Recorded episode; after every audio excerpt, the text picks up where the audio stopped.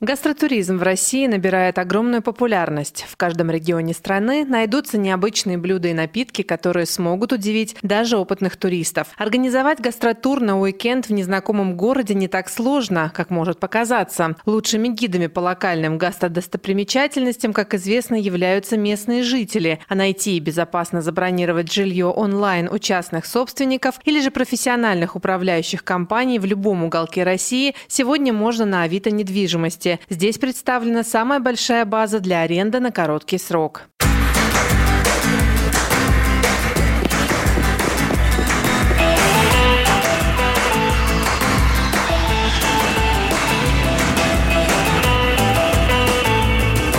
Путешествие начинается.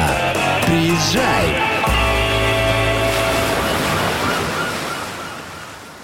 Всем привет, это подкаст «Приезжай», с вами Лидия Лебедева, корреспондент бизнес ФМ эм Калининград и романтик-путешественник. Всем привет, это Артюх Иван, сыровар и чародей. Иван, э, все, кто приезжает, наверное, в Калининградскую область, ну или, по крайней мере, почти все пробовали ваши сыры, телезитрогнит. Сегодня мы о них тоже поговорим, но давайте расскажите мне сначала о вообще гастротуризм в Калининградской области. Как развивается, считаете? Гастротуризм, на мой взгляд, как таковой, конечно, растет в Калининграде и области. Но если сравнивать с э, Европой, куда я раньше ездил, как и все мы, немножко uh-huh. чаще, прямо скажем, то, конечно же, еще есть куда расти. Потому что, допустим, там это постоянные мероприятия из года в год, из сезона в сезон, традиции чуть ли не столетиями длящиеся. Вот в Монтрео мы были, в Швейцарии, там такое известное мероприятие осенью проходит. У нас, конечно же, и стрит-фуд фестивали, и, ну, как мы делали э, до 2019 года включительно, сырный фестиваль. Кстати, в этом году Хочу сказать, что 13-14 августа всех приглашаю заранее. Приезжайте к нам, опять пройдет фестиваль сыра. Уже в замке Рогнит. Сердцем фестиваля станет замок Рогнит. Как, собственно, я это когда-то обещал. Я, правда, обещал, что это будет немного раньше.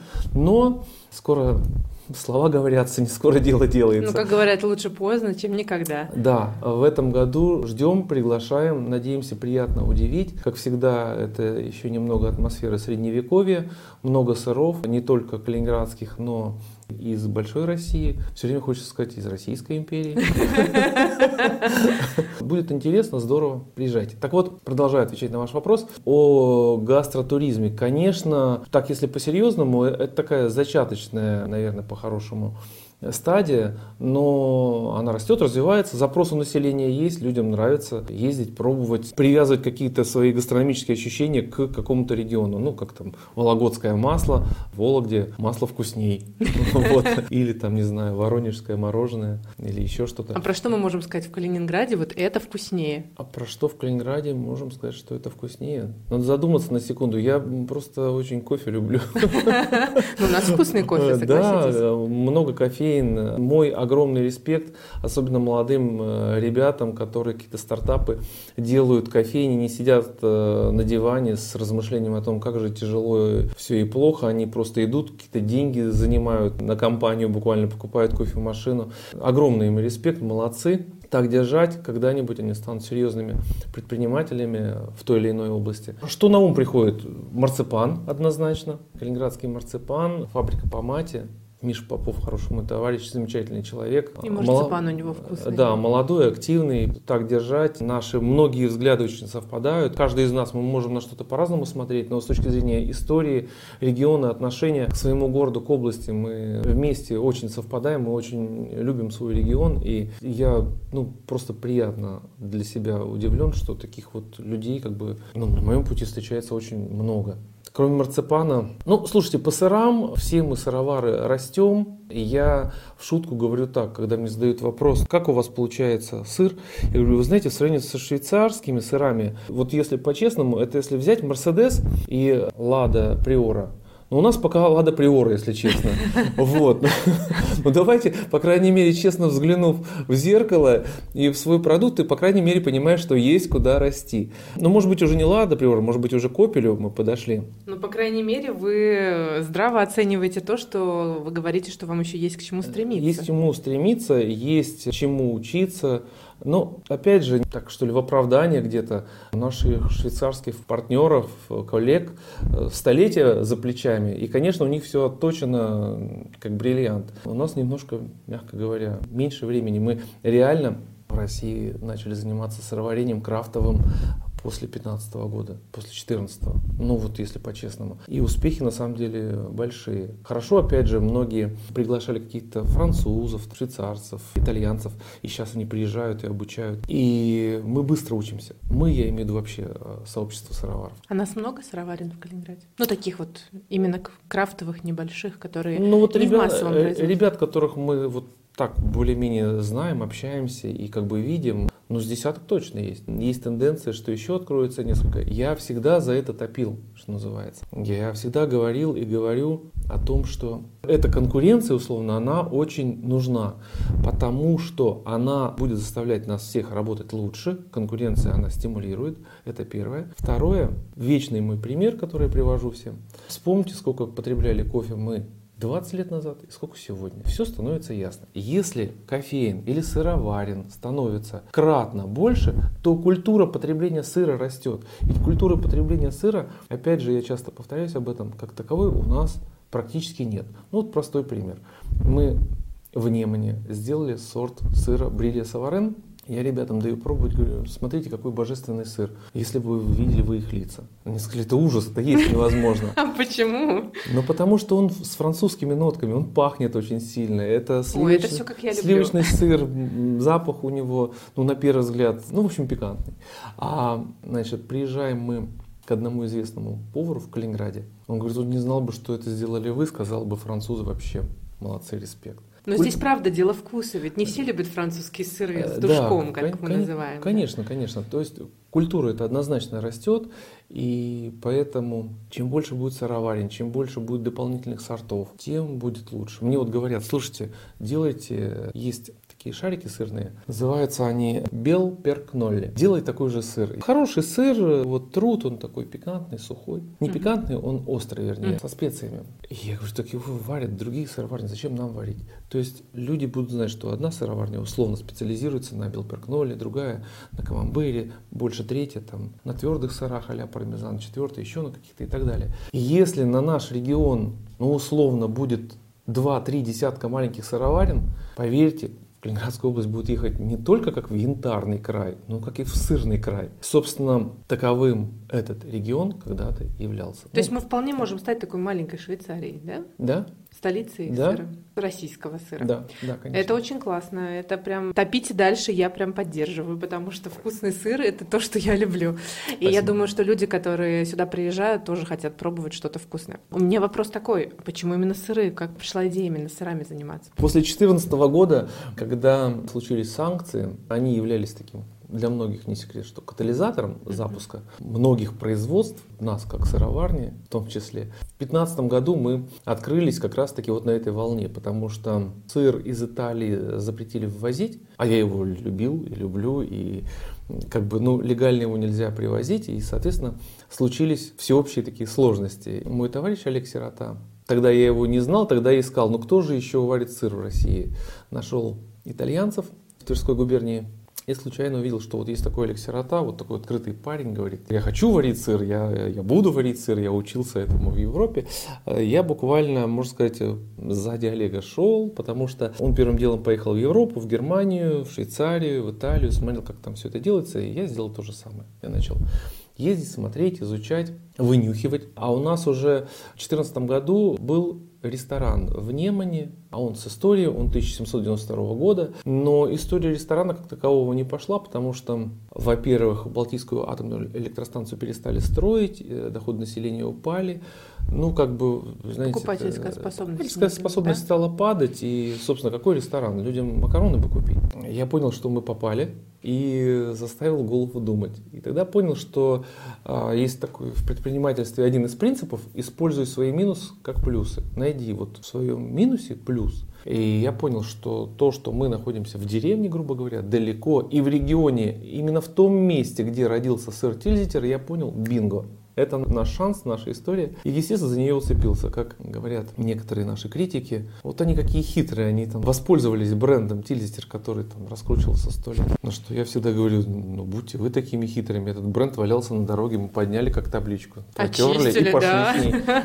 Поэтому, как любой предприниматель, я использовал, конечно. Но это, это же историческая подоплека. Этот, этот это рычаг, да, хорошо, да. Да, так это было бы грешно не использовать на самом деле. Это все равно, что жить но опять же, в той же Вологде делать масло под другим брендом, когда географически ты сразу имеешь больше охват покупателей, ты сразу более узнаваем. Поэтому мы воспользовались, конечно же, этим. И, собственно, ни одного дня я об этом не сожалею. Считаю, что это правильно. Это продолжение традиций, которые были здесь задолго до нас, и 200 лет назад, и 300 лет назад. Ведь короли сюда приглашали, вот на Самбийский полуостров, Калининградскую область только тогда в Восточную Пруссию, приглашали людей из разных стран, чтобы только они приезжали, только они здесь оседали. И поэтому традиции швейцарцев, которые что-то со швейцарцем не делают, он вечно сыр свой будет варить, и голландцев тех же. И они приезжали сюда, и здесь э, традиции сыроварение, скажем так, продолжали. Ну и, собственно, мы, можно сказать, просто эту эстафетную палочку через много лет просто перехватили.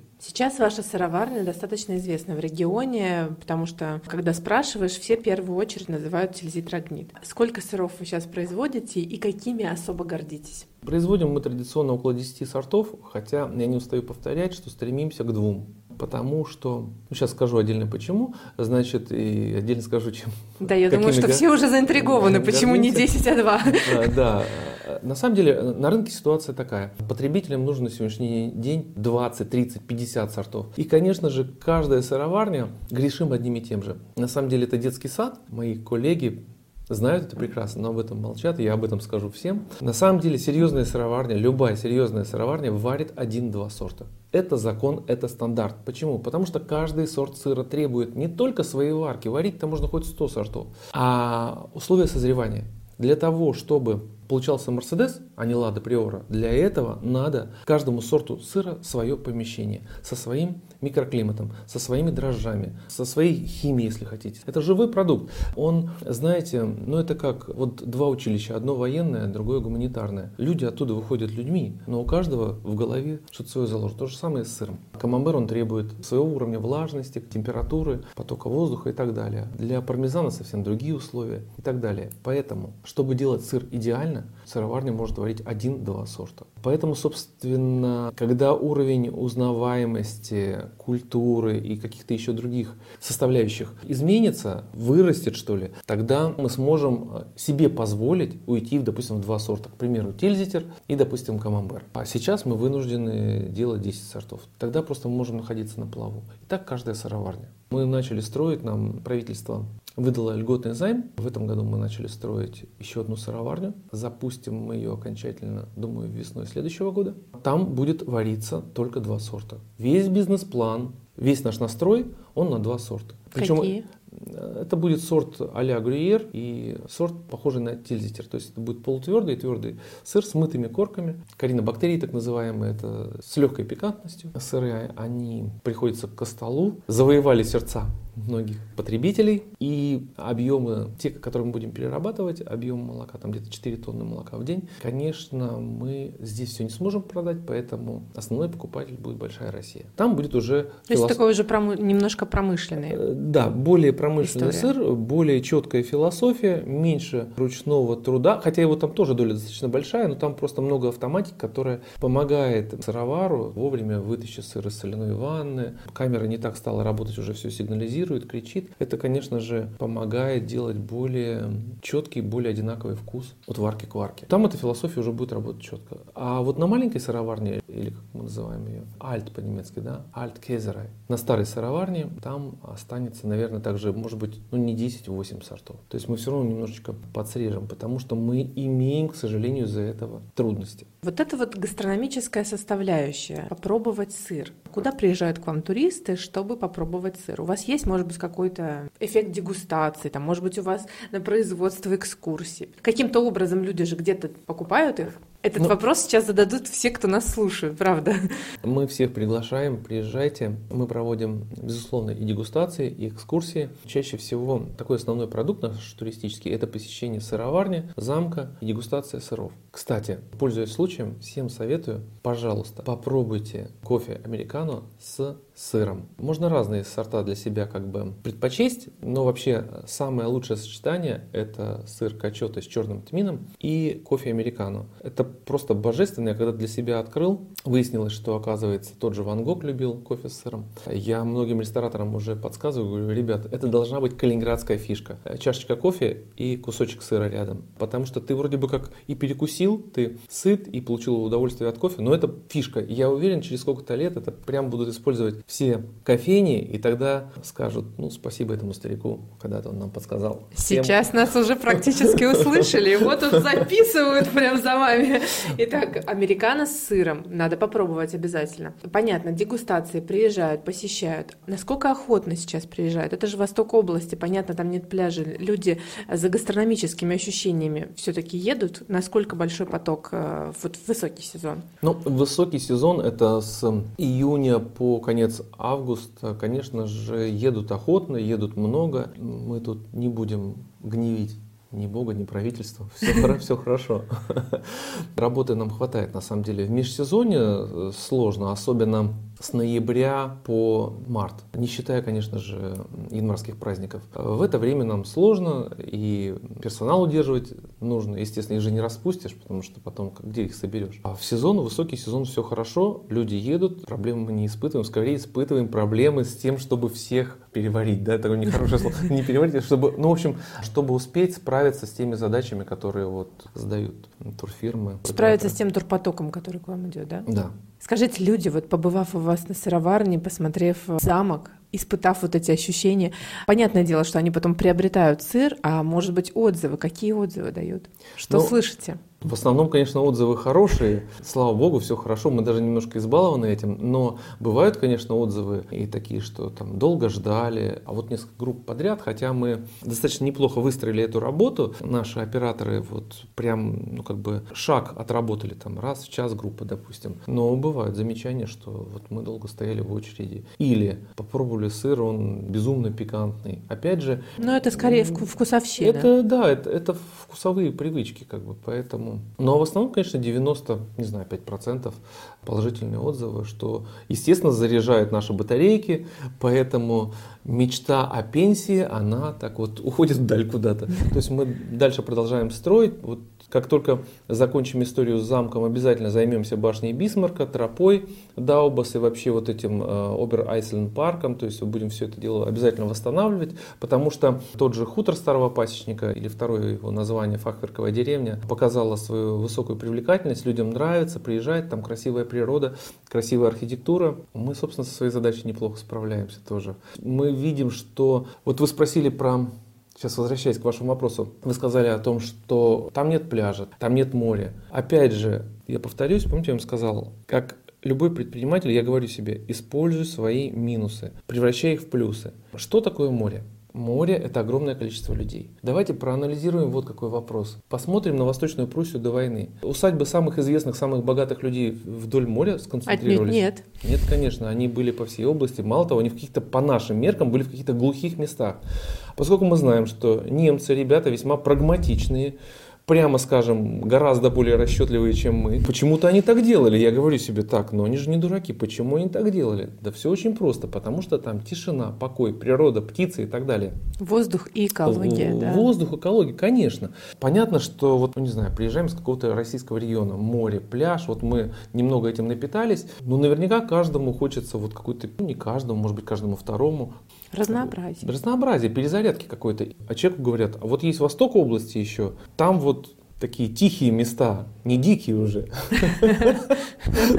но тихие, тихие, с чистым воздухом. А еще там есть усадьба, еще там есть руины какие-то красивые, еще там есть производство крафтовые. Там кто-то делает колбасу, кто-то делает печенье, кто-то делает еще что-то. Приезжайте туда, посмотрите, люди приезжают и говорят, блин, классно, правда, на самом деле. То есть здесь совершенно другой мир. Мы совершенно что-то отличное от пляжей, конечно же. Ну и хорошо. Каждому свое. Мы будем брать именно этим. То есть, если мы даже сделаем прекрасный искусственный пляж, мы все равно не сможем конкурировать никак с западной частью, с побережьем.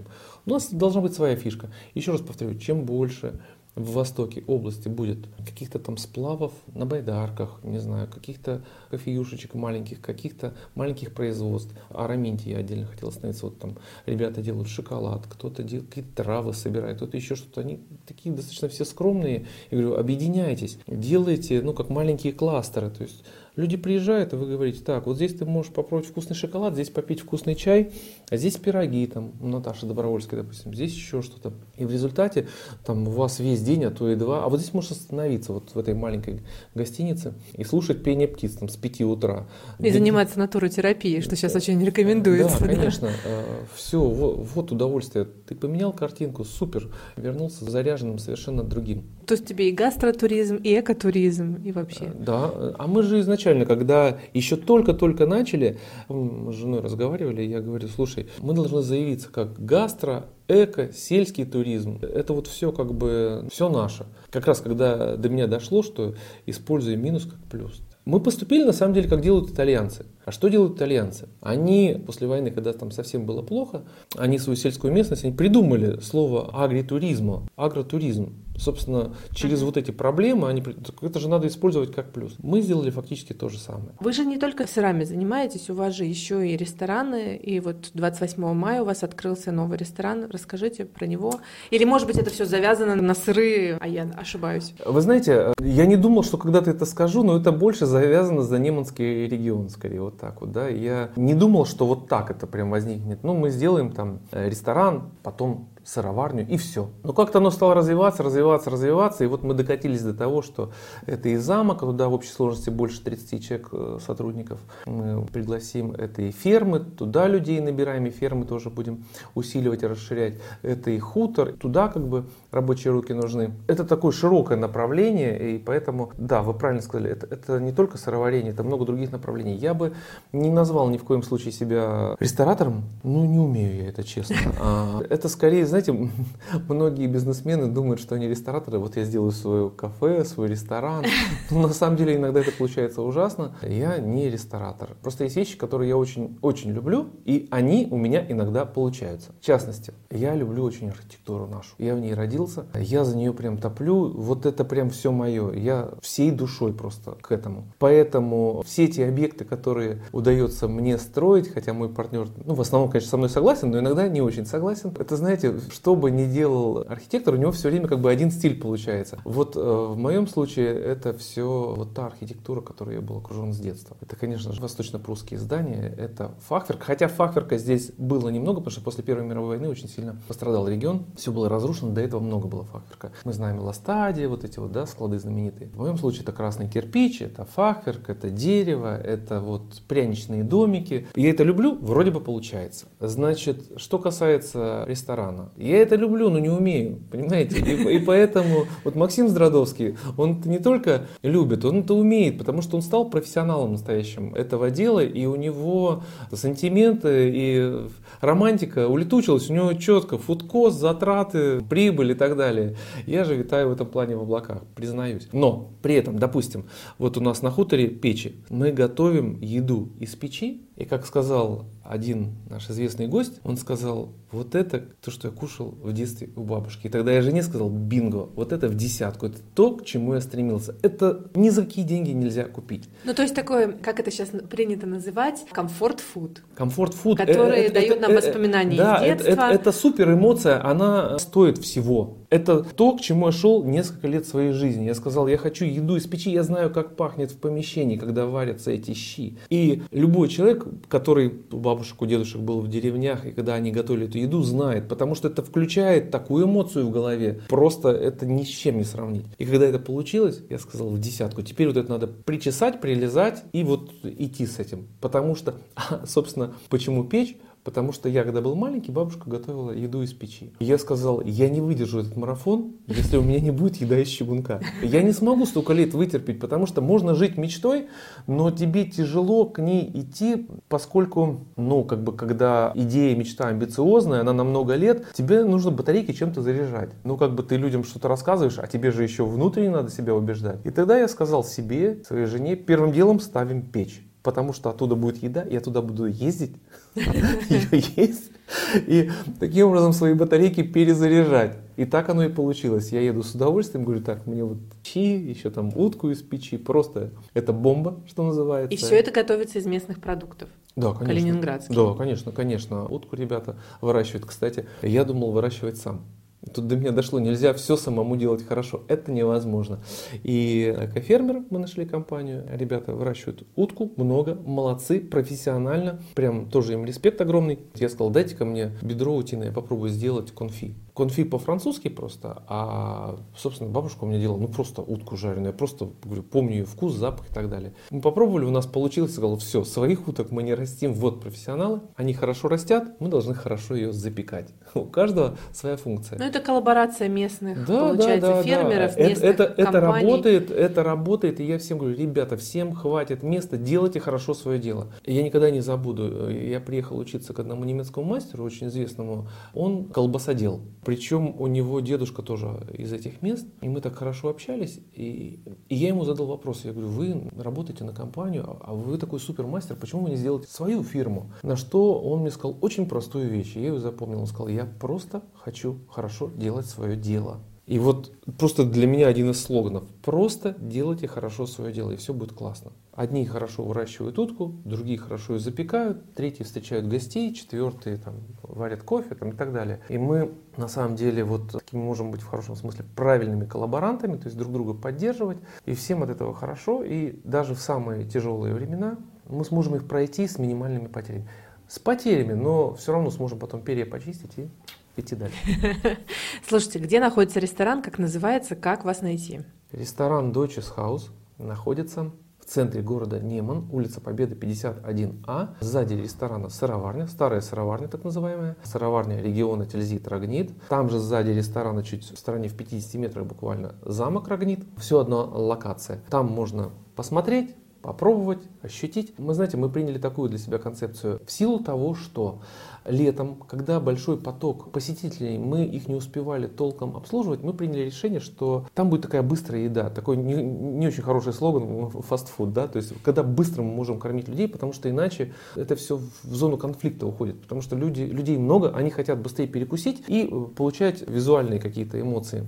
В связи с этим мы приняли для себя решение, если вы хотите поесть вкусно, не спеша, спокойно, получить вот не только гастрономические, но какие-то эстетические удовольствия, на хутор. Через 8 километров ресторан, крестьянский дом, приезжайте туда, на хутор Старого Пачника, заходите в ресторан, наслаждайтесь природой, звуками, воздухом, кухней. Слово «быстро» там, если вы скажете «сделайте быстрее», вам сделают еще медленнее. Это философия этого места. То есть а такой неспешный туризм. Все неспешно. Все, все неспешно, все, понимаете, вот э, когда время и э, время как вот воздух, знаете, когда вот ты как такое состояние тумана какого-то что ли попал, когда вот все неспешно. Такая своего рода нирвана, да? Да, да, и вот задача, если вы э, хотите именно получить какие-то гастрономические удовольствия и природу красивую посмотреть, пришли, заказали, пошли гулять, вам готовят не спеша. То есть там вот вы все это получите. Если же нужно быстро, быстро, быстро. Где сыроварня, там да, все там, быстрее. Там все быстро, да. Угу. Чашку кофе, булка, Поехали смотреть. Насколько там большое количество блюд вот в новом ресторане, который открылся? А, на самом деле небольшое. Ну, то есть, как во всех концептуальных ресторанах, они славятся тем, что у них да, маленькое меню, но зато очень вкусное. Да, да, лучше делать мало, но очень вкусно. Для меня, вот лично, примером являются забегаловки со звездами Мишлен. Когда люди едут в определенное место попробовать что-то, зная, что это очень славится. Ну, вот такой пример. Опять же, возвращаемся к утке. У меня сестра была во Франции, приехала на хутор, говорит, ой, как у вас, как всегда, замечательно, чем можете угостить? Я говорю, уткой. Она говорит, да я в Каннах, в каком-то крутом ресторане ела утку недавно. Слушай, не хочу утку, давай что-то другое. Говорю, утка. Ну ладно. Садится, ест утку. Она говорит, слушай, я во Франции ела за бешеные деньги точно такую же утку. Божественно.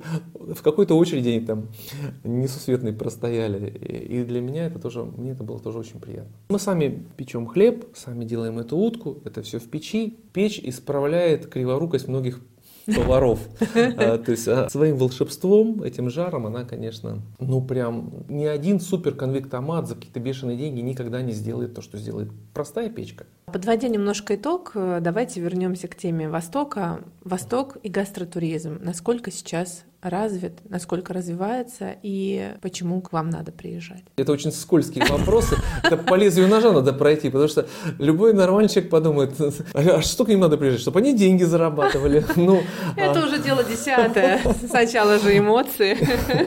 Знаете, наверное, с чего попробую начать? Замок Рогнит к гастротуризму не имеет никакого отношения. Но во всех наших проектах, проектах будет как бы бриллиантом в короне. Это все-таки Тевтонский замок, большое здание, такое монументальное. Видим, что оно туристов привлекает все больше и больше. Мы, конечно же, ищем какие-то... Что же еще раньше делалось в этих местах? Поэтому тут получилось так, что мы начали с гастро, то есть начали делать сыр. Потом выяснили, что что-то должно быть таким основным, фундаментальным. И вот через это большое основное фундаментальное начинаем искать еще. Ага, тут, допустим, делали знаменитый щавелевый суп, там какие-то пирожки специальные делали и так далее, и так далее. То есть мы просто ищем людей, которые бы тоже могли готовить. Не все, чтобы мы делали, а делал еще кто-то, потому что ну, это просто правильно. Не должна одна компания делать все. Это неправильно. Как я вам уже говорил. Коллаборация. Один... Коллаборация, все, да. обязательно, да. Так вот, находя эти вещи, мы говорим, слушайте, а делайте вот то-то, мы с удовольствием с вами будем сотрудничать. Потому что вы будете работать в замке, к вам будут приезжать люди, они будут смотреть замок и пробовать какую-то еду. Поэтому почему к нам надо приезжать? Ну, хотелось бы как-то так сказать, чтобы это не было рекламой. Ну, чтобы я не сказал, это все будет реклама. Можно будет рекламой.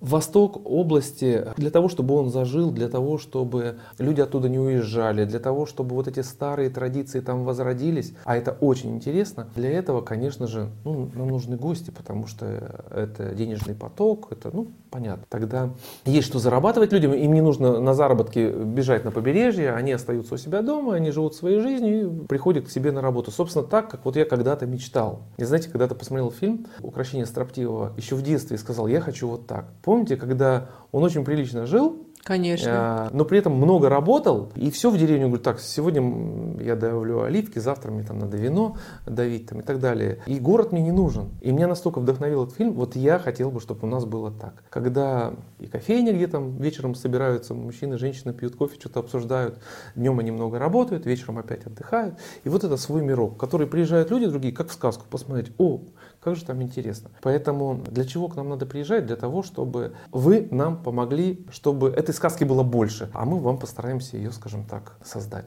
Должен ли гастротуризм в Калининграде перекликаться с историей региона, с его древней историей, немецкой? Почему я считаю, что да? Потому что это просто рычаг. Ну, таковы законы жизни, законы бизнеса. Можно, конечно, старый мир разрушить, новый забыть построить, как это иногда у нас бывает принято. Но зачем? Это глупость.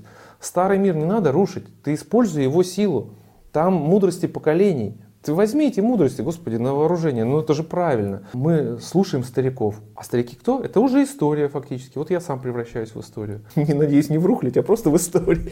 Поэтому надо использовать историю региона обязательно. Я за это топил, топлю и буду топить. И неважно, жил бы я в другом каком-то э, родился регионе, я использовал бы его силу. Опять же, возвращаюсь к печи. Печи здесь как бы были, но немножко другие. А вот русские печи, так называемые, еще голландская печь называют, подовая печь. А когда бабушка сюда приехала, дедушка ее построил, эту печь, да, собственно. Дело в том, что в истории региона очень много всяких слоев. В том числе история первых переселенцев, которые привезли сюда вот эту историю с печами, которую мы используем. У нас поэтому и называется немецкий хутор с русской душой. Это же на самом деле использование рычагов. И русского, и немецкого, господи, и французского, и швейцарского. Это такая хорошая хитрость, в хорошем смысле, понимаете? Использовать рычаги надо, об этом говорят все мудрецы. Мы их используем. Коротко, Калининград на вкус для вас какой? Немного соленый, потому что это море, потому что это сыр, Наверное, вот так. Поэтому немного соленый. Здорово. Итак, сегодня наш выпуск был пропитан сыроварней Тильзит Рогнит. У нас здесь витал запах сыра. Приезжайте, пробуйте сыры, посещайте рестораны, про которые мы сегодня рассказывали, отдыхайте, посещайте Восток области и пропитывайтесь калининградским гастрономическим туризмом. Путешествие продолжается. Приезжай. Выпуск выходит при поддержке компании «Авито».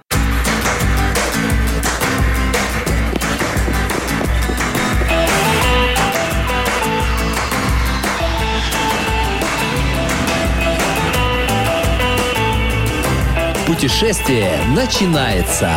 Приезжай!